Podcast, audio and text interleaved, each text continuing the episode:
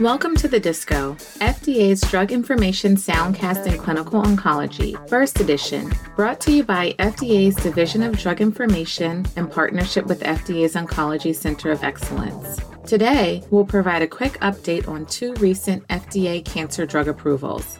On May 20th, 2021, FDA approved nivolumab, brand name Opdivo, for patients with completely resected esophageal or gastroesophageal junction cancer with residual pathologic disease who have received neoadjuvant chemoradiotherapy. Efficacy was evaluated in Checkmate 577, a randomized, multi-center, double-blind trial in 794 patients with completely resected esophageal or gastroesophageal junction cancers who had residual pathologic disease following concurrent chemoradiotherapy. Patients were randomized 2 to 1 to receive either nivolumab or placebo every 2 weeks for 16 weeks, followed by nivolumab or placebo every 4 weeks beginning at week 17 for up to 1 year of treatment. The main efficacy outcome measure was disease free survival, defined as the time between randomization date and the first recurrence date, or death from any cause as assessed by an investigator prior to subsequent anti cancer therapy.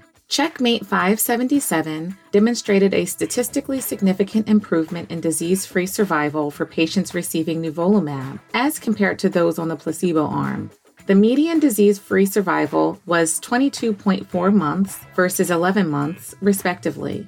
The disease free survival benefit was observed regardless of tumor PD L1 expression in histology. The most common adverse reactions reported in more than 20% of patients receiving nivolumab were fatigue, rash, musculoskeletal pain, pruritus, diarrhea, nausea, asthenia, cough, dyspnea, constipation, decreased appetite, back pain, arthralgia, upper respiratory tract infection, pyrexia, headache, abdominal pain, and vomiting. This review was conducted under Project Orbis, an initiative of the FDA Oncology Center of Excellence. Project Orbis provides a framework for concurrent submission and review of oncology drugs among international partners. The application reviews are ongoing at the other regulatory agencies.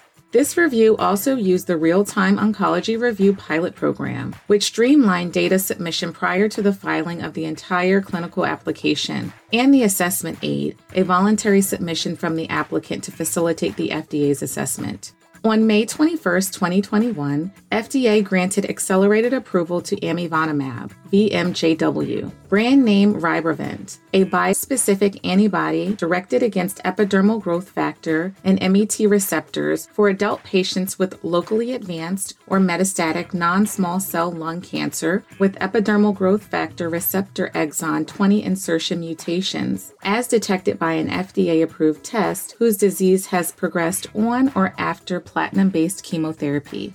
FDA also approved the Guardant 360 CDx as a companion diagnostic for amivantamab VMJW.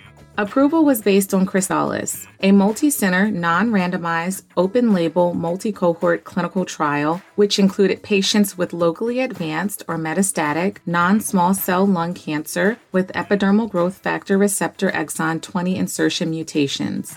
Efficacy was evaluated in 81 patients with advanced non small cell lung cancer with epidermal growth factor receptor exon 20 insertion mutations whose disease had progressed on or after platinum based chemotherapy. Patients receive amivantamab VMJW once weekly for four weeks, then every two weeks thereafter until disease progression or unacceptable toxicity. The main efficacy outcome measures were overall response rate according to RECIST 1.1 as evaluated by blinded independent central review and response duration. The overall response rate was 40% with a median response duration of 11.1 months. The most common adverse reactions reported in more than 20% of patients were rash, infusion related reactions, paronychia, musculoskeletal pain, dyspnea, nausea, fatigue, edema, stomatitis, cough, constipation, and vomiting. This review was conducted under Project Orbis, an initiative of the FDA Oncology Center of Excellence. Project Orbis provides a framework for concurrent submission and review of oncology drugs among international partners. The application reviews are ongoing at the other regulatory agencies. This review also used the assessment aid, a voluntary submission from the applicant to facilitate the FDA's assessment. The FDA approved this application two months ahead of the FDA goal date. Full prescribing information for these approvals can be found on the web at fda.gov slash drugs at FDA. Healthcare professionals should report serious adverse events to FDA's MedWatch reporting system at fda.gov/medwatch. Follow the Division of Drug Information on Twitter at FDA Drug Info and the Oncology Center of Excellence at FDA Oncology. Send your feedback via email to fdaoncology at fda.hhs.gov. Thanks for tuning in to the Disco Burst Edition.